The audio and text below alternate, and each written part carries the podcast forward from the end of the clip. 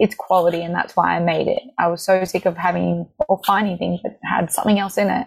And I guess that's another reason why I created the company. It's like I just wanted people to choose better. I wanted better quality.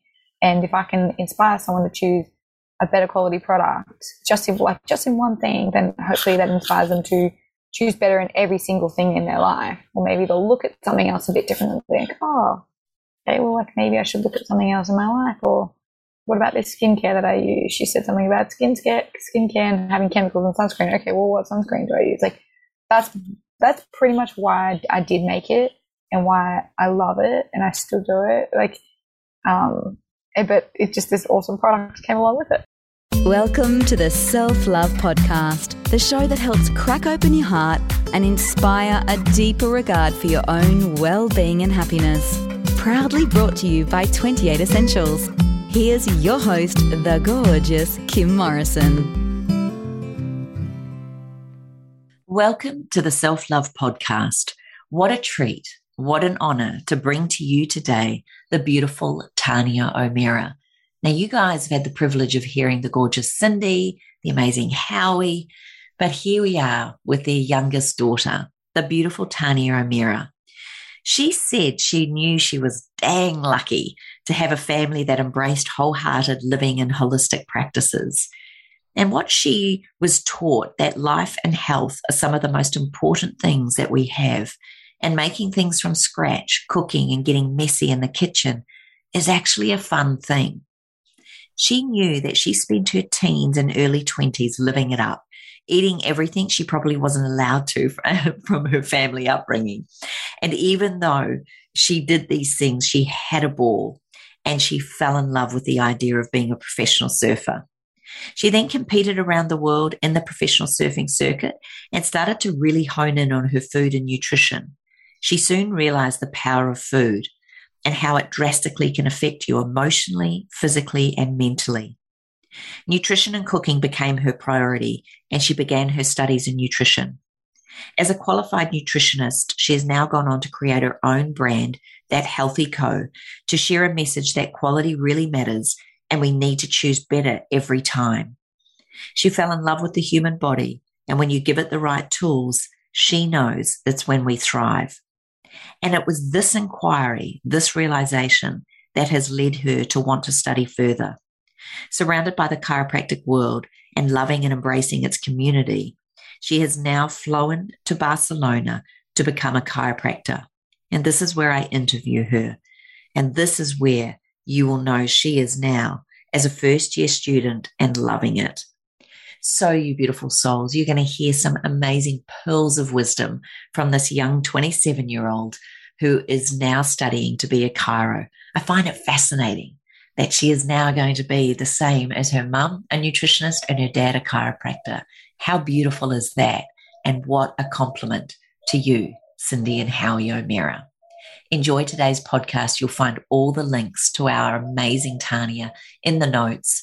But if you want to look her up, just look up Tarnia with an R T A R N A E A, Tarnia O'Meara, or you can go to That Healthy Co and you'll find her on all the socials. If you'd like to leave your feedback and comments about this particular podcast, then go to Kim Morrison and the number 28 on the Instagram and also Kim Morrison Training on Facebook.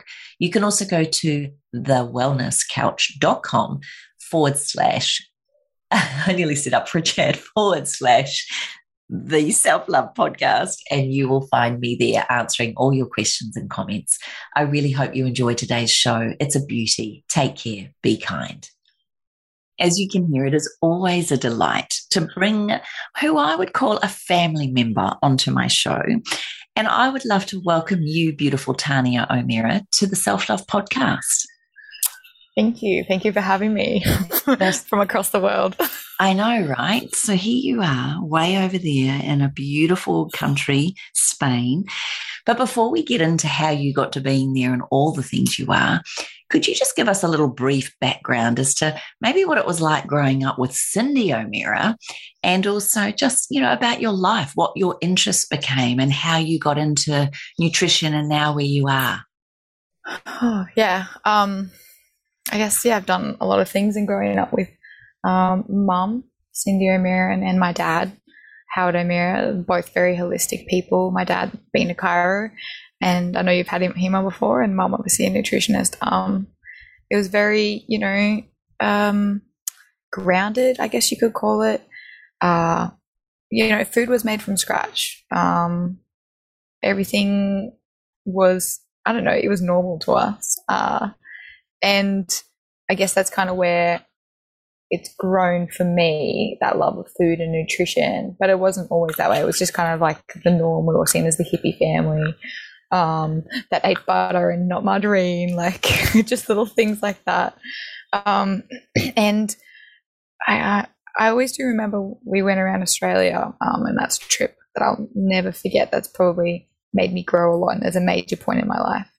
Um, we traveled in a bus for two years, and we got to see the world, and that's probably been such an influence to where I am as well now. Um, to I don't know, then having a rebellion stage where I was like, I'm not touching any health food in my life, um, to graduating and uh, going and enjoying seasons around the world, so doing snow seasons and um, I like just eating what I could and figuring out um, what was probably absolutely terrible for my body, but having an absolute ball. Um, and then actually came home and felt like absolute shit. Can I swear on this podcast? I'm allowed to say that. Um, to coming home, feeling like shit, doing a few things, um, asking mum for a bit of advice and help. And that's probably led me on more of that nutrition journey. Um, and then in between that, like I always grew up around sport. So I was watching my brother one day surfing, and then I also decided that I wanted to be a professional surfer. So whilst tackling nutrition studies and falling in love with food and figuring out how freaking amazing the body was, and when you give it the right tools, um, how it can perform or how you can use it as more of a prevent like preventative medicine. Um, I also yeah had this love for surfing, so kind of like intertwined both of them and um, oh gosh, now like now I'm I guess I've, I've, graduated as a nutritionist and I'm furthering my studies. um, I've stopped surfing and also fell in love with chiropractic and uh, wanting to study chiropractic. So that's where you kind of a shortened version of uh, the past 27 years where I am now. I mean, it's phenomenal. Like you said, you obviously had Cyndi as your mum and then the gorgeous Howie, who, yeah, you're right, we've interviewed both on here. And they both had their own philosophies and their own understandings of what they see as health and their own journeys, right, to get to where they got to. But what an amazing family for you to grow up in, especially, you know, Cyndi's dad, your grandfather was a chiro and seen as one of the fathers of modern day chiropractic. I mean, seriously, like, is it not till now you've really appreciated what that was truly like to grow up in that family? Definitely. I think probably the past like few years is it's really hit me, even being over here in the chiropractic world. Um, I have people coming up to me being like, oh my gosh, like your grandfather actually came over and adjusted me when I was 13 years old. Like, just like little, I'm like, oh my gosh, moments. Like, and then my auntie, also being a chiropractor, taught SOT and I think she taught it in the States, I'm not 100% sure, but taught SOT to a lot of people too. Um, and was quite well known in the chiropractic world. And yeah, it's just, it, the more I kind of, I guess, you surround myself here as well, there's just so many aha moments and how freaking lucky I was to have the parents that I had and grew up the way that I did. And like, I, yeah, I feel like they're rare. I actually really feel like they're so rare. And um, I'm only finding a few families or a few things that are like, like that or like me here. And it's kind of, it's cool to have that self uh, I guess you could call it belonging, but like finding people that are think the same and have that same philosophy when they grow up. Yeah, it's very rare, as you say, but what a beautiful thing. And I reckon as a child, we know no, nothing else. We know no difference. So it's yeah. kind of like, well, yeah, we are the hippies. We're, we're seen. I remember when I did move over here, and obviously we became close as families, and my kids were little you know, Jacob would be at school swapping his lunches to have, yeah, he'd swap his healthy one over for someone else's something. Oh, yeah, I did that. Yeah, yeah, I was wondering. Um, All the time. Yeah, just one thing you touched on, you know, that touring around the bus, both Howie and Cyndi have spoken about that on their interviews. What was it like as a child to experience that? I mean, for two years, you guys were all in a bus. Now, as an adult, how do you think that impacted you with your thoughts, your beliefs, your values, all of those things? How much deeper could you go into that for us? Oh, um, I think it really made me value and appreciate the outdoors and nature and um, family a lot more. Um, and just, I, it's, it's given me an ease or a confidence. I guess it's more of a confidence of where I am and where, like, where I've been, or I guess, or more like a confidence of the places that I want to go. Like having that traveling and having that experience of seeing the world and seeing different cultures and being immersed in the Aboriginal culture and being immersed in all these different towns and places. It it's made me more comfortable doing these things and stepping out of my comfort zone that I currently am now because um, that's what I love. It's just, I think it's made my life a bit more easier in the way of what I do things. I don't know if like, I, I guess I was young, but I have like the best memories um, of just little snippets around the world and only having to do school for a few hours a day. And then if we stopped, we could get off and we'd, we'd go to a museum and we'd learn about uh, thorny devils in the middle of the Northern Territory, like, um, and then we continue on and we make a didgeridoo, like, yeah, it's, I think it opened my world to other people and not just being so isolated and kept in, in a house and going to school and learning, I don't know, like learning that government way of like, this is the right way or, um, it's made me think for myself. It's made me have an open mind to a lot more things in the world, I think.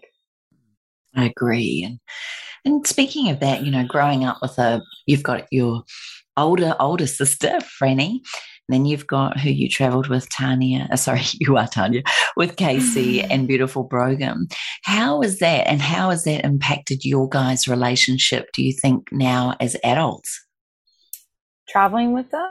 Um, gosh, we hated we hated each other on the bus. Like I shared feet area with my sister, and I hated that when I like found that out. I was like, "You've got to be kidding me!" I remember just being like, "No."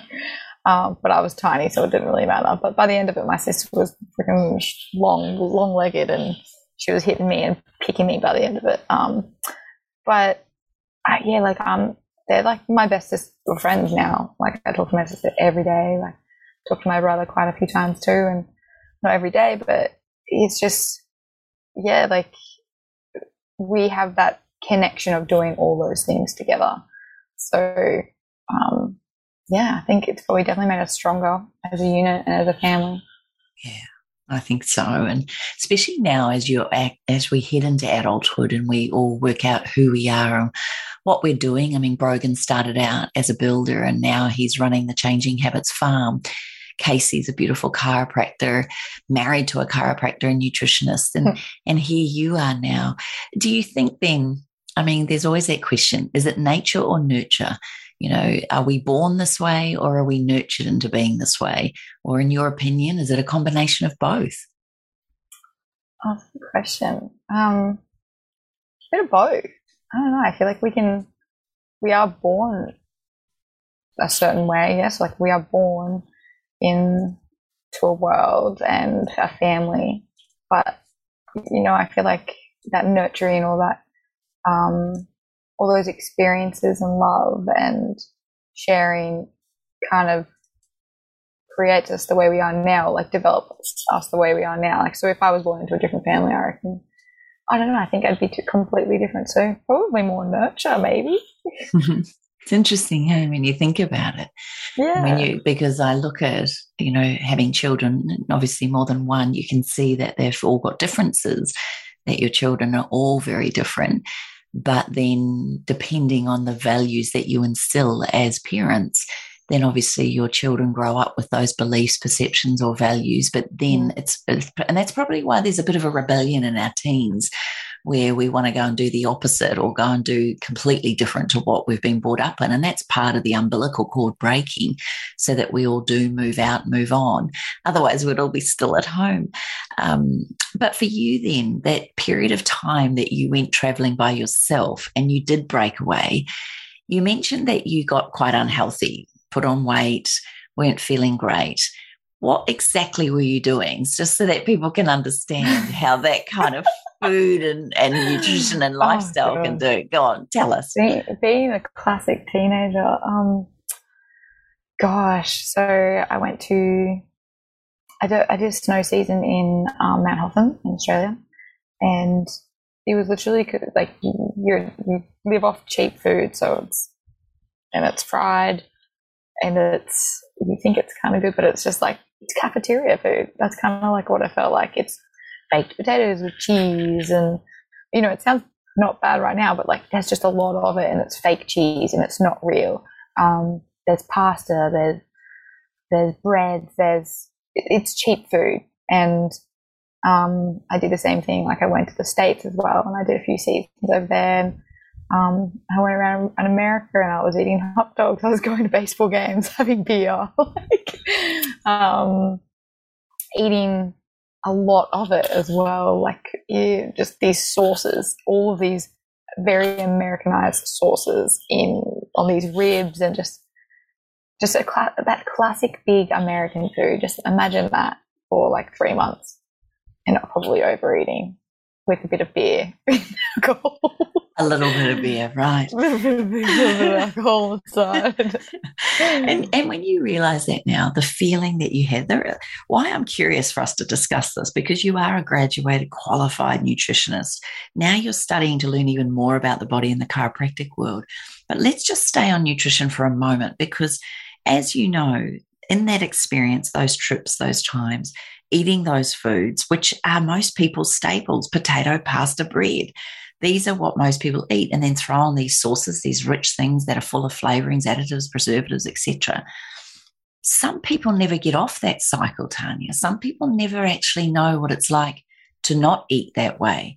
So, talk to me about the difference between eating that way and then when you came home and went into the O'Meara boot camp. Tell me what happened there. It's probably because I haven't felt I feel like they haven't felt good. They haven't had that experience of actually how good you can feel. They just think it's a norm. All this pain and all this um, way of eating is like, oh, it's normal for you to be bloated. I'm like, no, it's not. It's normal for this to happen. It's normal to have pain around your period. It's normal. And I'm like, that's bullshit. Like, it's just like, that is not normal. Like, pain is there for a reason and it's, it's your body responding and telling you something is wrong or it's trying to detox something that you've eaten. Um, so I guess I kind of got more in tune with my body. And yeah, you come, I came home and I was fortunate that my mum was a nutritionist, but you know, I just felt gross.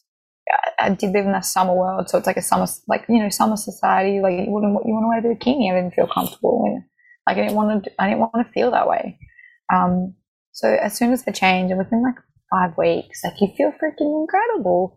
And then as soon as you're like, oh, I'm just going to dabble in that, let me see how I feel and if you incline or if you feel like uh, like don't eat it.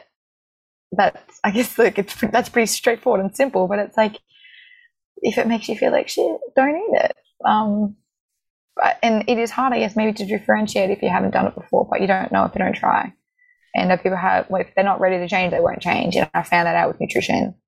They're just they don't want responsibility. They want the easy way out. And trying is too hard and taking that responsibility to do it and actually put the effort in for more than X amount period to change is um, a common trait that I see in people who are not ready to change. And they'll come to you when they are. And often it's through a lot of pain, or it's often when they get to a point where they can no longer handle what their body is actually doing. But the body, as you say, is a barometer. It's letting you know that there's something wrong, that something's not right, or that you mm. need to listen. So, yeah. as a nutritionist and the clients that you saw in the years that you were in clinic, Tell us a little bit about the most common things that you saw and then how you would help them overcome that. Anxiety and depression, probably the most common that I saw. Um, as a nutritionist, they're the common things that you saw. Yeah, people would come in with mostly they had a lot of anxiety and depression, especially in the clinic in Brisbane when I worked at.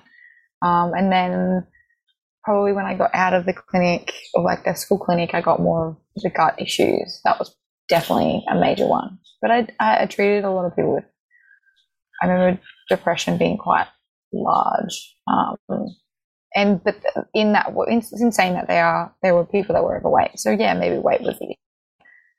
I was addressing something a bit more deeper, and yeah, that was just probably one of the common ones, and it's quite sad. Um, oh, and the, I guess the things, yeah, sorry, that I would have done for it. Um, I know there's certain foods that can help everyone, but usually the their diets are so bad. Like you just got to change little things at a time. Sometimes some people can do an all in and take it, like deal with it. But like I said, they want ease. They want easy stuff. So it's like a one at a time, most of the time thing. All three things, and then you change another three things a few weeks later. But it's interesting, isn't it? When you say they want the easy things, the easy stuff. Mm-hmm. I mean, the way we all are now, to us all is easy, right? Like to mm-hmm. us, it's a priority, it's a focus. But I think what also is it is it fair to say, and correct me if I'm wrong, but eating the way that you did to feel so gross and so wrong and all those flavorings, additives, I mean, they're designed to almost be addictive as well. So maybe they're not looking for the ease so much, but is it hard to come off the addiction to those foods? Yeah, I guess there's that that sweet um, craving, or they have. I guess there's also an emotional component that I believe is there um, but for sure, it's definitely addiction. Um, the foods like the num- one of the number one killers in society? Like people just eat their feelings, or people just eat and eat and eat, and they don't stop. It's pretty sad, as you say, and unfortunately, if we're not brought up with it, if the parents aren't taking responsibility and growing their children with this insight, then the next generation has to clean that up, or the next generation has to find their way and I mean, it's true. I think it's true that Australia, America, they're, they're some of the most overweight countries in the world. Is that fair? Yeah. And I think, I feel like, um, I think, I really do believe that they think that they're doing the right thing, meaning like it's, like there's so much advertisement on TV. This is good for you, and this is good for you. Like, eat this. This is cheap. This is this is affordable, this has this X amount of nutrients in it. Like media marketing is really smart. And um, I almost am just like, they probably think that they're doing the best that they can. And they thought that this low calorie sugar bar is really good for them when it has 20, 30 ingredients in it. It should only have four. Mm. Um, it's just, I don't think we've been educated enough. Um, or educated in the wrong way. Mm-hmm. That's probably the right word. Yeah. For you now, then, as a nutritionist and looking at the world, what do you think would be some of the key things in the ways in which we could, as a, a maybe a small com- a family, a community, a country, how can what what are your thoughts on how we get back to what you believe is the way for the body and health moving forward? you mean how we like could influence others or how we can help others?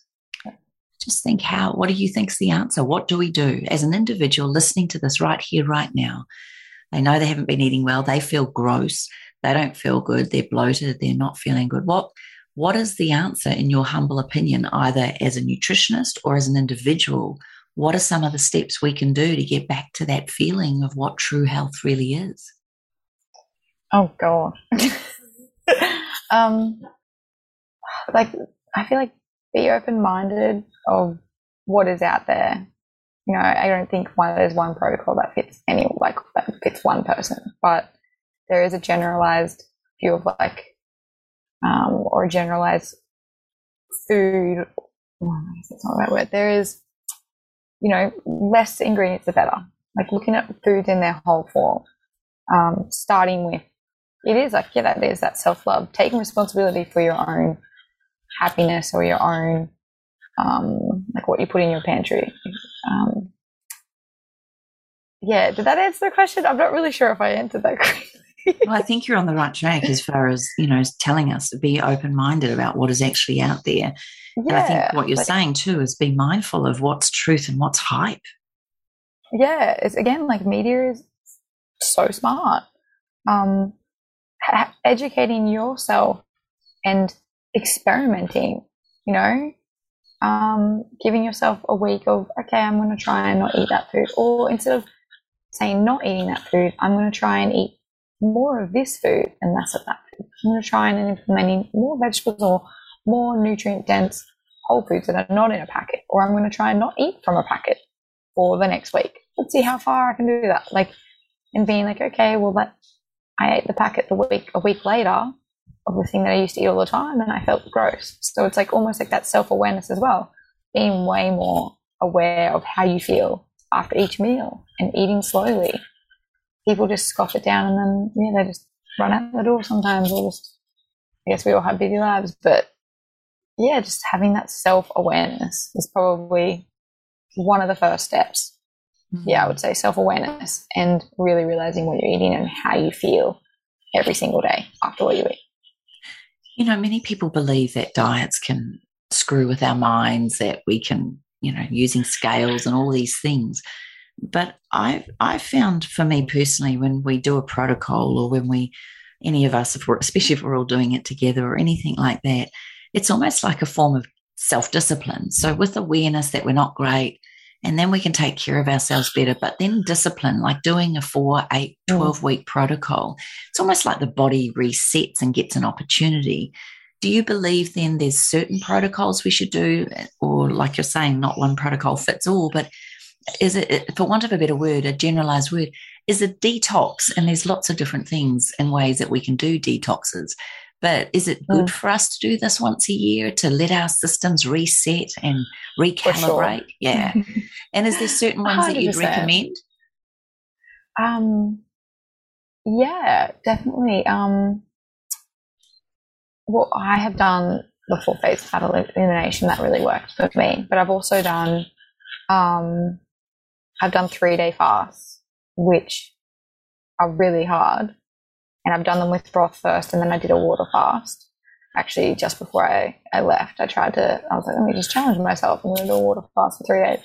Um, and then I also think there's something called the gap start. I think every person should probably do once in their life right now.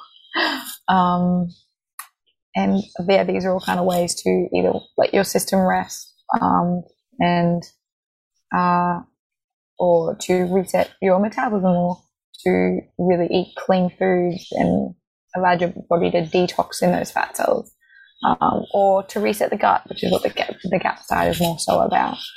Um, if you've had major overload of antibiotics or like you're inflaming to everything, there's just like there's certain protocols that are, majorly beneficial for these people. And or to anyone.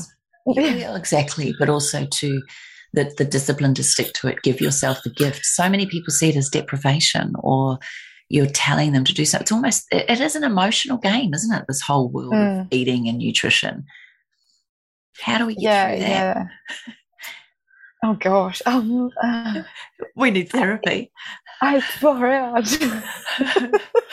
um, I think, like, I'm trying to think how I did it there's definitely been days like where I've failed. I haven't done it perfectly every time. Like I'm like, yeah, I'm gonna do a three day broth. I get halfway through the first day, I'm like, like nah.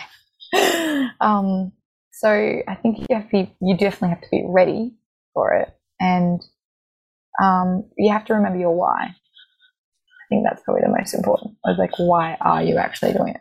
Are you actually doing it for the right reasons? Are you doing it to lose weight? Or are you doing it too because you really want to feel better? And you really want to choose health over feeling like crap all the time. Um, yeah. I think remembering your why, and that's kind of what can keep you more motivated than anything else. You were a surfer, and I know if you were at the water, you'll be a surfer always.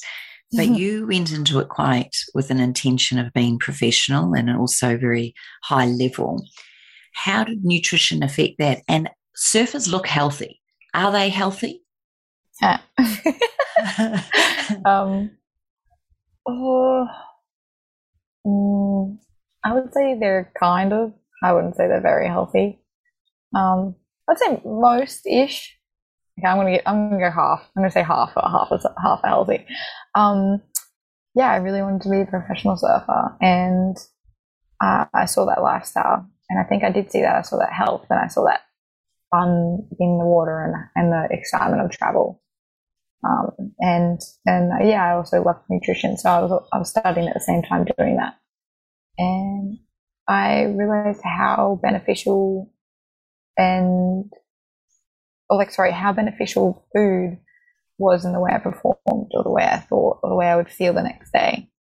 Um, so that really, I thought if I, because I started late, I was like, if I can get a step up in that area in food over other people, I'm like, maybe I'll try and I'll, I'll catch up because I felt quite behind. Um, a lot of these girls have been surfing since they were like four years old, and I started when I was 16 and competing when I was like 20. So it was a bit, I felt like I was trying to play catch up. I'm like, okay, I just need a leg up in anything I can. Um, and yeah, I guess that's how I implemented it and why I love it so much. And now, yeah, I look at some surfers and some of them are terrible. They definitely have that surfing lifestyle of go party all day, or not all day, let's go party at night and then we'll surf in the morning. Like there's still surfers on the sea CT that party hard at night and they've got to surf a heat the next day.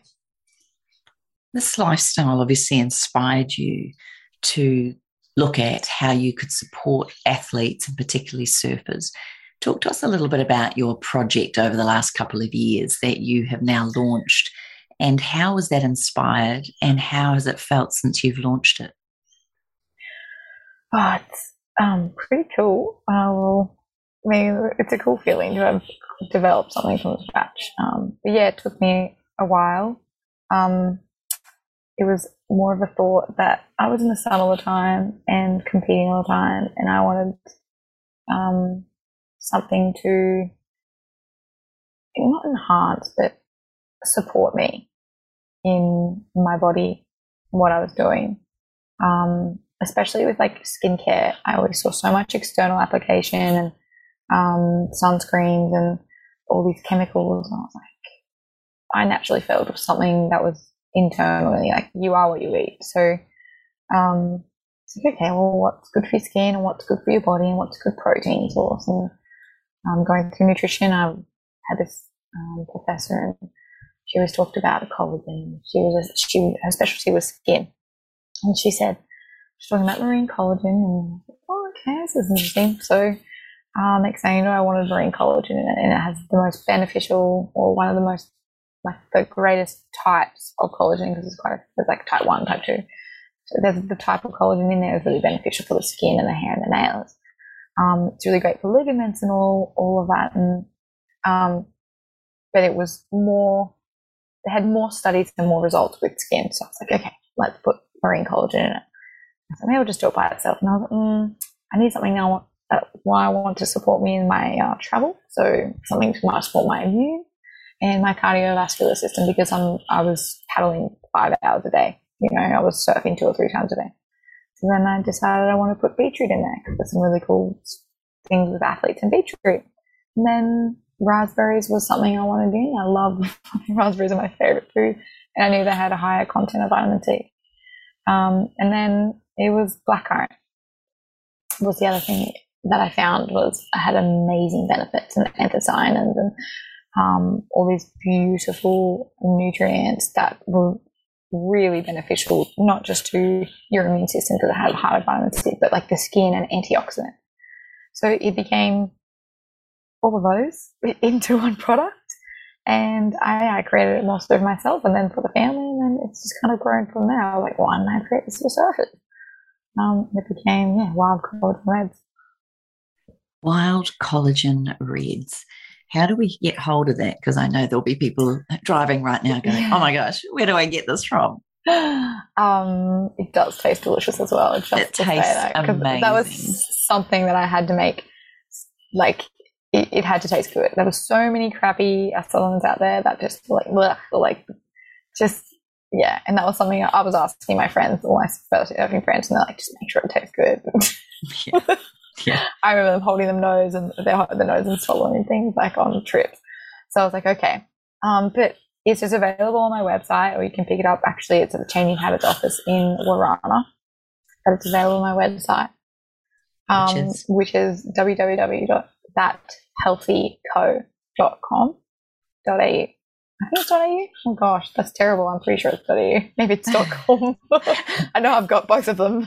Yeah. Just, you'll type it in and they'll probably go to one. So perfect. So that healthyco.com or .au, um, yeah, this website, your beautiful place where we get to sh- see your story and what this product is about. But I just want the listeners to know that I don't believe it's just about the skin and the immune system and also boosting my antioxidants and things like that. I've noticed since taking it, I also think I and I and I might be just making this up, but I, I feel I sleep better. I recover from my gym trainings. So I now yeah. have it after I've been to a gym session or been for a long run. I will actually make a, a smoothie or a small drink with that in there. And I use it like a supplement because of the protein and the ability for it to actually help me recover and repair. Is that a great way to use it as well? Because that's the way I've started Definitely. taking it. yes, there's some cool studies with um it's it's called DOMS, like delayed onset uh, muscle soreness. So there's been some really cool studies with um, beetroot and blackcurrant in that. They used to actually give blackcurrant, um, which I think you might know about, to racehorses uh, as a recovery. So um, it is definitely usable for anybody, even if you're not like that outdoor, if you're not a surfer, it's so beneficial to anyone. Um, anything with any cardiovascular support or if you do go to the gym, like it's just, even if you sit at a desk, you will benefit off it. Like it's quality and that's why I made it. I was so sick of having or finding things that had something else in it. And I guess that's another reason why I created the company. It's like I just wanted people to choose better. I want a better quality. And if I can inspire someone to choose a better quality product, just in like just in one thing, then hopefully that inspires them to choose better in every single thing in their life. Or maybe they'll look at something else a bit differently and think, oh, okay, well, like maybe I should look at something else in my life. Or what about this skincare that I use? She said something about skincare, skincare and having chemicals and sunscreen. Okay, well, what sunscreen do I use? Like, that's that's pretty much why I did make it and why I love it and I still do it. Like, um, eh, but it's just this awesome product came along with it. mm-hmm. Very clever, and I want to congratulate you and just say to you Thank how you. amazing it is. And I just I feel so so privileged to know that it's a product that I can access easily. So thank you, yeah. sweetheart. But so moving on now, you've now you've been working in clinic, you've developed product, you're clever, you're seeing lots of people, but that's not enough for Tarnia O'Meara. Hmm. so what happened next? What was the spark? I mean, you know, you have such an interest and passion for food, the outdoors. And before you talk about the spark to get to Spain, I just would love you to share with the listeners. You enrolled and did a thing that I probably couldn't find myself doing. But one of the most important things that happens in life as we are growing and, you know, developing in the world that we're in, we don't even know where half our food comes from. We don't know what it's like to have to kill a chicken to eat it. We don't know what it's oh. like to fish. we don't know what it's like to actually hunt, gather. We we go to a supermarket, everything's packaged. we we don't see it even as the animal even more. And even for the vegans and the vegetarians listening now, we know that animals play a massive part in the food chain, but also ecologically and biologically, they there is a very strong integration. But you took it really a big step. Tell us about this trip that you went on and what the whole preface was about it. Um, yeah, so I did go on a hunting trip and um, I'd been, I just been thinking around the way, like the way the world was going. Hmm, I wonder where, like, where I'm to be in like, and I realized how, with nutrition, I realized how disconnected we are from our food and where it originally came from. Um, so that's something I found interesting. I wanted to know that if I was stuck out in the wild or if I was out trapped somewhere or, or I wanted to know that I could get my own food. I wanted to know that I could shoot it or catch it or cut it up and use it correctly. Um, and I wanted to know, like, uh, eating really raw, like gross things. About, I just wanted to know, and I wanted to know that I was able to do it. So I decided to go hunting down in Sydney for a whole weekend and learn um, how to hunt whatever we could find. um, so we ended up finding deer and goat, and yeah, we I learned how to harvest it from scratch. Um, we obviously caught one and we cut it up on the side of a mountain, which was very difficult. And we hiked it out like three hours. Um, so it's it's not easy territory where we went. We were hiking mountains and we were going out and we had backpacks on because you got to obviously carry your food home. Um, so yeah, you can just imagine I walking home. These guys are carrying these two legs. sorry, that's probably a bad image. They're carrying these two legs just of like the animal, and I'm like, this is how raw it should be. This is how we should be finding our food, and um, was just like, wow, I I paid for the seminar, I paid for the workshop, but it's like I could literally go out and do this, and like this is great meat. This is this is grass fed meat that has not been touched by any human being, and it has lived the best life. And I was like, you can't get better than that. Exactly. Your mum always talked about, you know, getting food as close to its natural source, and obviously this is, and I can understand your passion and desire to find that out that you can survive. And I was challenged once saying, you know, I said I'd never eat meat or I'd never do this. And I was challenged once saying, you've never also been starving and you've never also been in a situation where what's in front of you is all there is to eat. And mm. fingers crossed, I never have to be that. But I think that realization of the disconnect and realization of what an animal um, how they're brought up. You are what you eat. I know you said that, but then we also add eats, doesn't it? So you are what you eat eats. So what mm-hmm. that is eating is also important, and what we choose to harvest or buy or purchase, etc. But your mum also talked a lot about the Aboriginal culture and these these beautiful traditions that do live and they believe that the animal that crossed the path was a sacrifice, eh, but they gave thanks to that. It wasn't like you were just yes. out there randomly shooting and killing and no. gluttony, wasn't it? And did that feel like that when you were out there as well?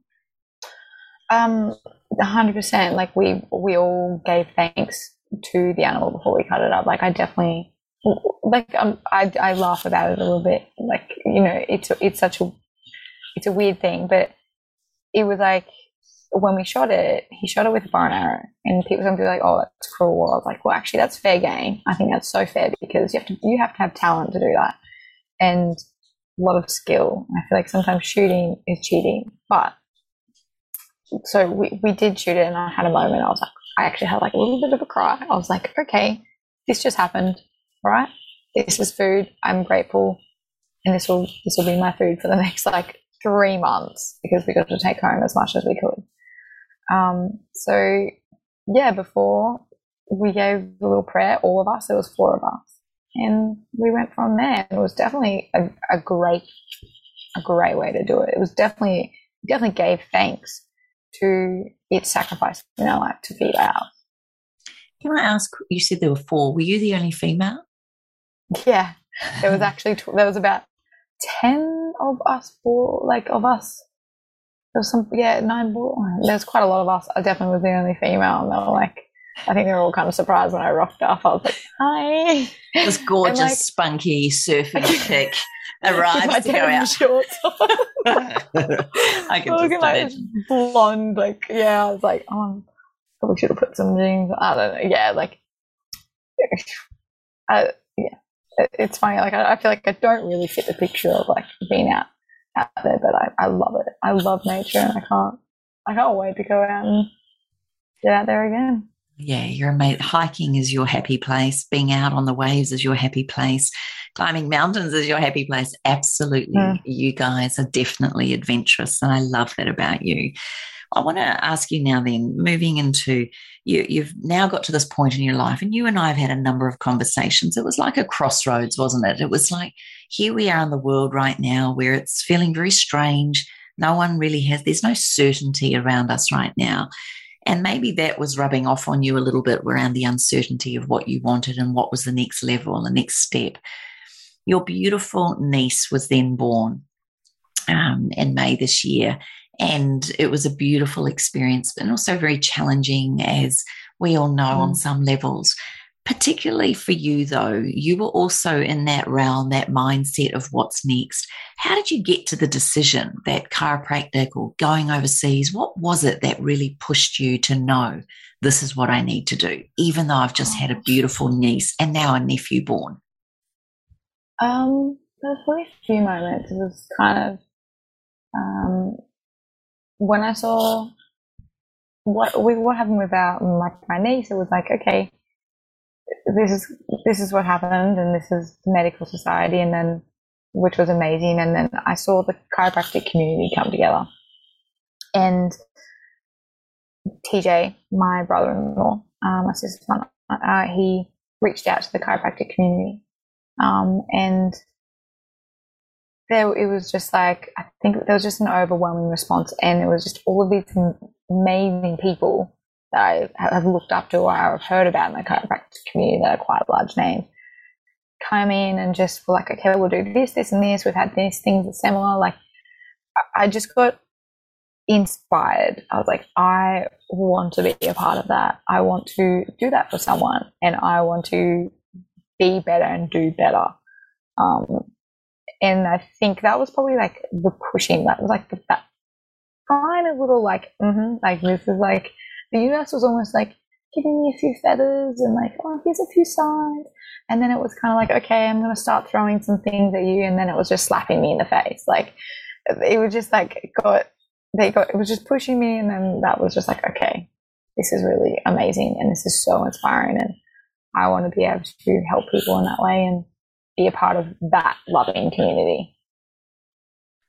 And so then was the choice because you could have stayed in Australia to study what was the inspiration to get to Spain? And how the heck did you manage to do that in a world lockdown, crisis, pandemic? um, I think Australia was the easy way out, meaning it was close to home. Um, I'd, I'd also been in Australia my whole life. I didn't really, I wanted something like a new experience or a new challenge. I like, I guess I just wanted to learn different cultures more. I've always wanted to be overseas. I've always wanted to study overseas. And who gets to say that they've lived in Barcelona for five years and studied chiropractic? Like the appealing thing was kind of the challenge, I reckon, more so.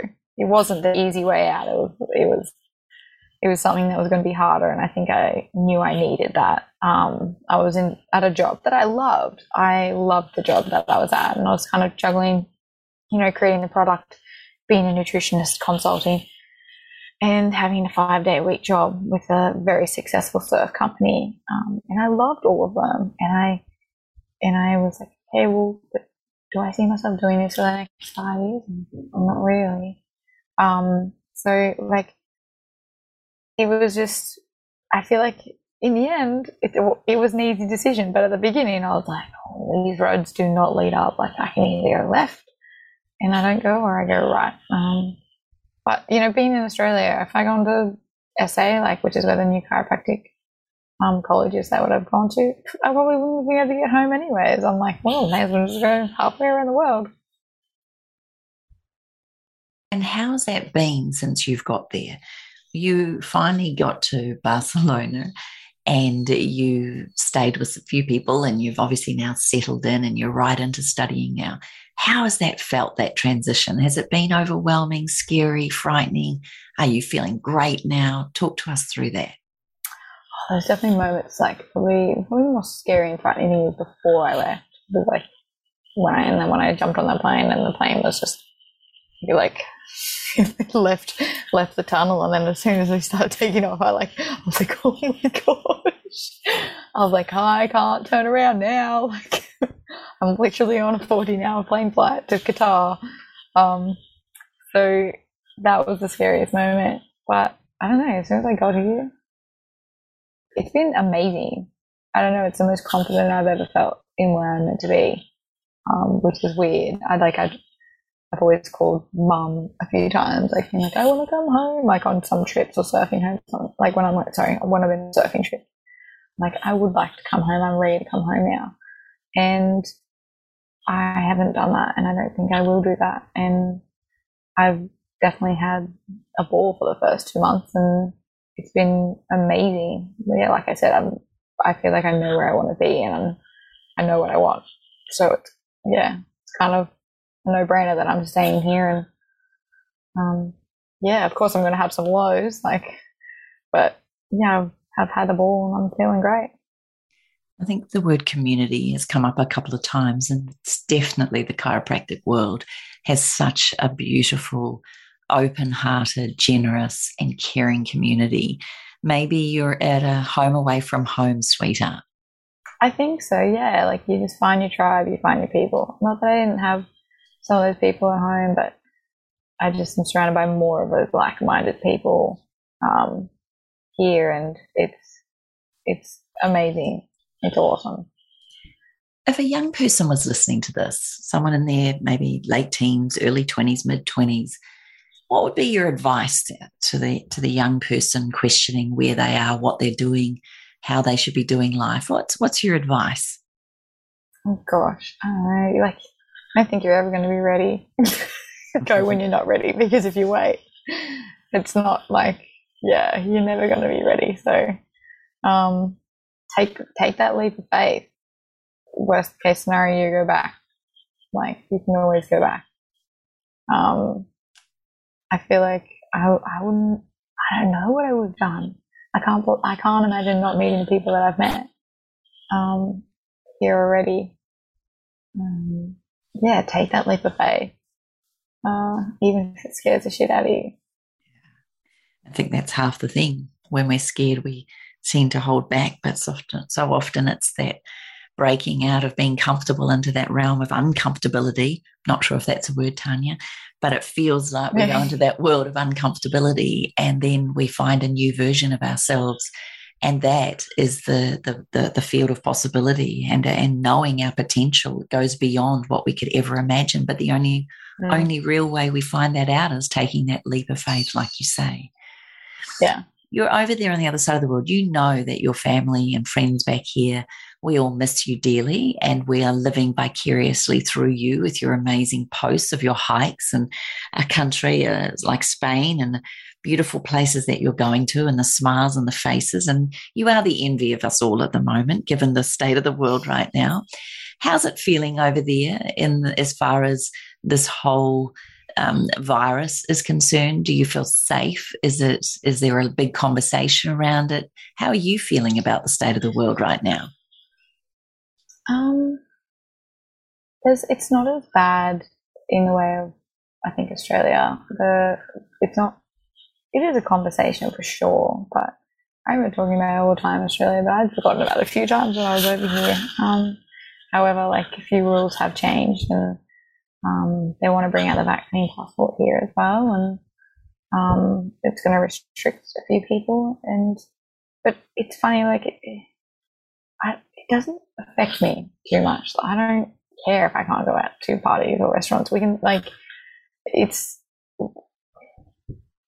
I like I, I still see the world as amazing. It's scary what's happening, but I think it's all about perspective and I've changed my perspective on it. And you, I, there's definitely been moments where I'm like, oh my god, this is terrible, but I'm like, well, what am I going to do about it? Like, okay, well, what can I do about it?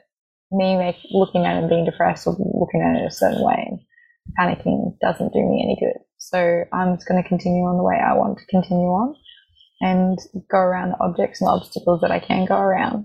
And if not, I'll find a way. I definitely think that is a Tarnia O'Meara ism. um, if it, if it's if there's a block, I'll find a way. Stubborn. but I love that that tenacity, that grit, that amazing determination that you have is what's so inspiring about you, sweetheart. And you're such an amazing, incredible young woman. And I'm so excited for you and what you're achieving and what you're doing if there was a message to send back to your beautiful family, you know every one of them is going to listen to this. Um, what would it, what would you want to say to to your beautiful family who are singing your praises from afar and championing you on? Um, I miss them all a lot, like so much, but I'm doing so freaking well. like, don't worry about me. Um, worry about yourselves, and I hope they're they're okay in Australia. Sounds like things are worse over there, honestly, than they are here. Um, yeah, love love them all. Yeah, you're doing well.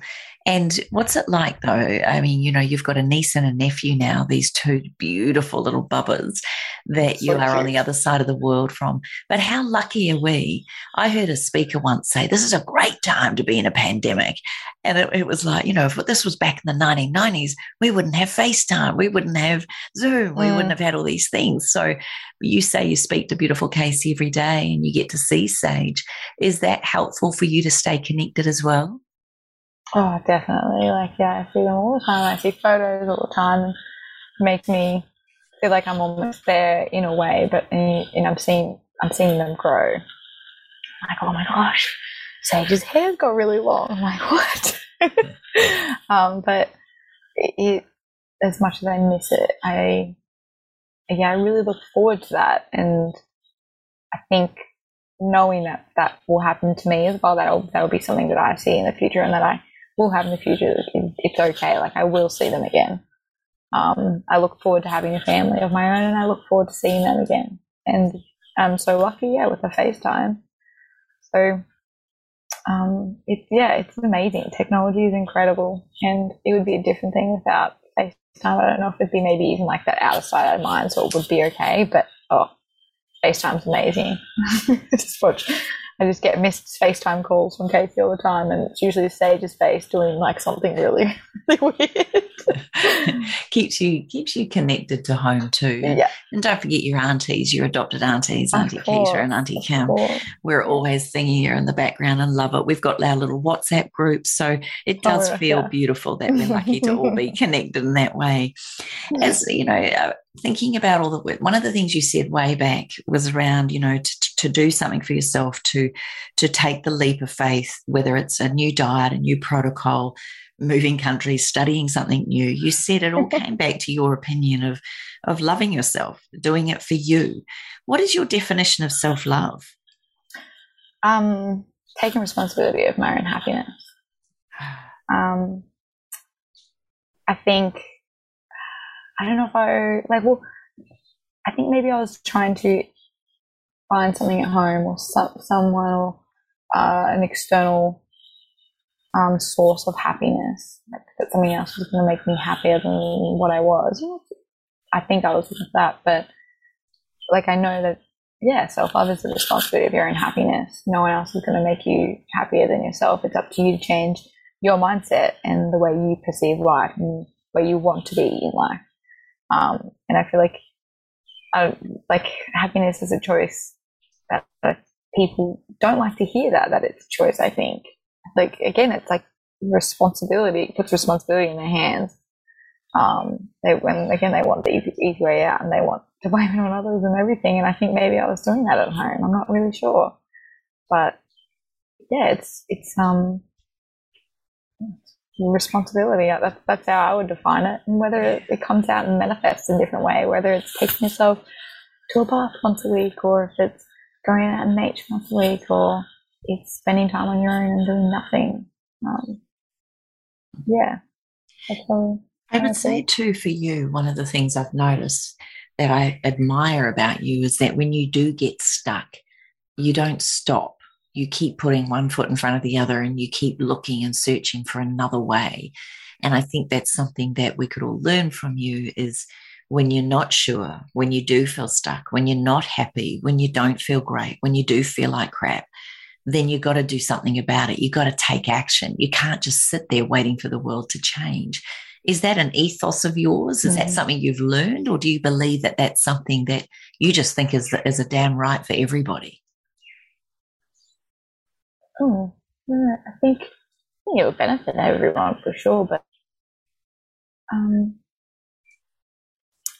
maybe something I love. Like I always, there's always like a day of a pity party, and then it's like, okay, well, wake, wake up, let's do something else. Like you sitting here is not going to change the way you think, or it's not going to do any benefits for you. So do something else. Change, change what you're doing. Like nothing, like doing the same thing is not is going to get you the same result.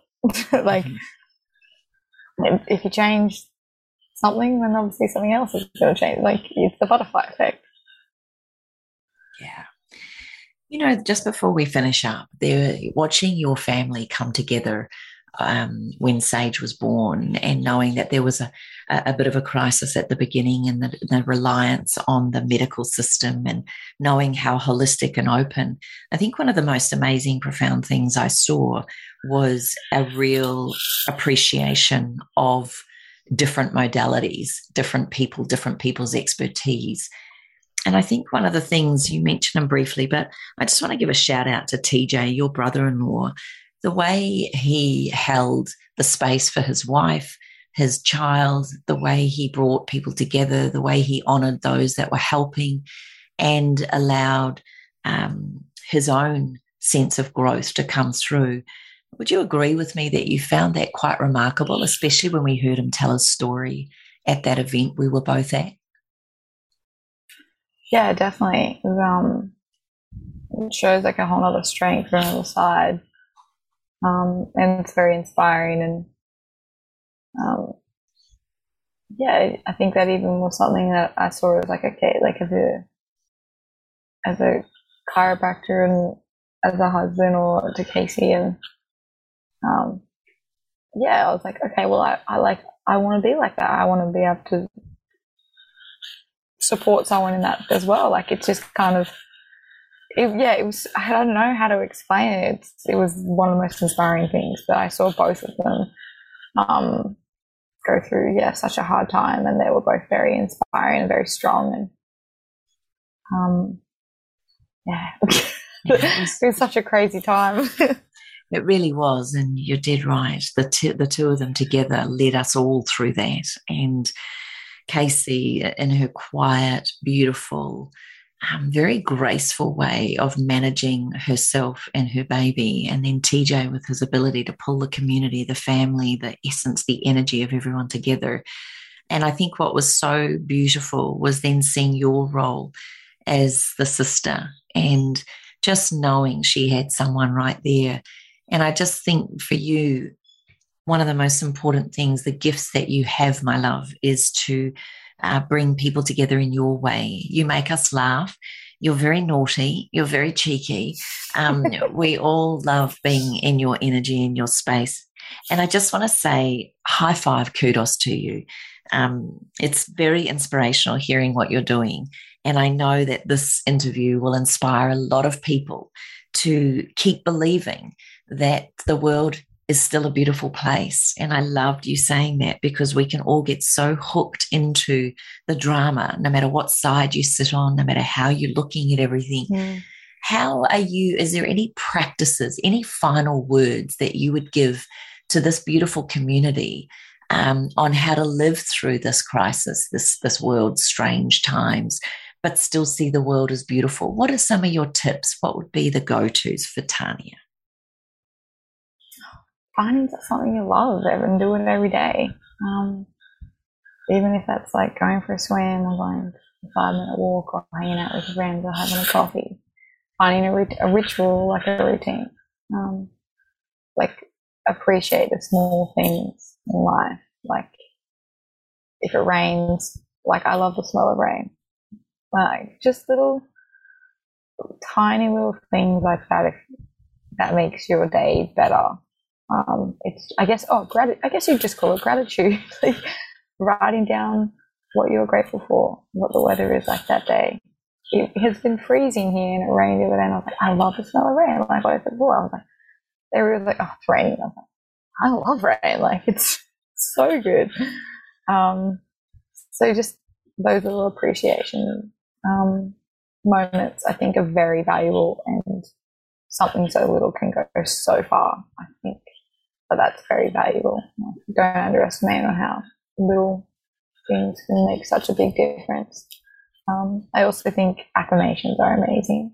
I have started doing, um, oh, I guess you could call it manifesting as well, but you know, writing just little positive mindset moments or mindset quotes in your own little book, reading it in the morning or afternoon or when I'm walking down the street, like kind of saying in your own mind. It kind of gives you a step or a new life. And you skip to my wall. How Beautiful. Thank you so much, sweetheart. It's been a treat to interview you, and it's been an honor to actually celebrate all the things that you do. And as I said, we do all look at you and go, wow, she's doing what we all used to do. so it's, it's really nice to watch that there is possibility and hope. I can tell you that. But just to finish up, my love, if there was also one message to your mum and dad, what would you say to them for the life that you've had? thank you for all the hard work you put in. I know I say um, people like, oh, you're you're so lucky to have grown up. Like you're so lucky, you're so fortunate. Like the way you think is because of this, isn't or like the way you are. And I was like, well, yeah, I'm lucky, but my parents also work their bloody asses off, um, and I'm very grateful for that. And I thank them every every day. Well, I think they thank them in my mind. Maybe I don't thank them to their faces, but um, they work their butts off, and I don't think they get um, they get that um, I guess validation. They don't. Yeah, I feel like people like, yeah, you're lucky, but no, they just work their asses off um, to be the way we are. Mm. Yeah, they're gorgeous. Love them all. You're like a family of mine. My family away from home is what mm-hmm. the O'Mearas are. So I just want to say I've loved watching you grow up and I've loved watching you go through all of these things that we've spoken about today. It's been a privilege to watch you and be a part of that, sweetheart. Thank you. so, now to finish up, my lovely, a beautiful quote, something that's a favorite quote of yours. We love to finish the podcast on something that means something to you at the moment. Oh, yeah, I guess at the moment, like there's so many beautiful quotes out there. Um, something actually I was talking to someone the other day about. Um, the world is not as as it is; it is as we are, and I think that relates to more perspective. You know, we we see the world um, in our own perspective, like positive or negative. That's yeah. beautiful, beautiful. Just say it again. The world is not as it is. Yeah, the, the world, world is, is not as it is. It is as we are, ah, or it can it can be put in some other ways, but um, yeah, we see the world not as it, not as it is, but as we are. Yeah. Yeah, I love that. Wow. Wow. Especially that you're on the other side of the world telling us to remind ourselves that that's what really matters. So, you beautiful soul, you go and dunk another gorgeous almond croissant into a hot black coffee and share that with us down under, knowing that you're eating the best croissants over there and we're so jealous. Um, you go and keep studying, becoming the most extraordinary nutritionist come chiropractor give our love to the community over there and know that I we will. are all so excited for you, beautiful girl. And what a privilege. And thank you for being on my beautiful self love podcast. Oh, thank you so much for having me. I miss you guys. Thanks for listening to the Self Love Podcast. Be sure to write a review and share the love with your friends and family. And head over and visit Kim and her team at 28.com. That's the word 20 and the number 8.com. Take good care.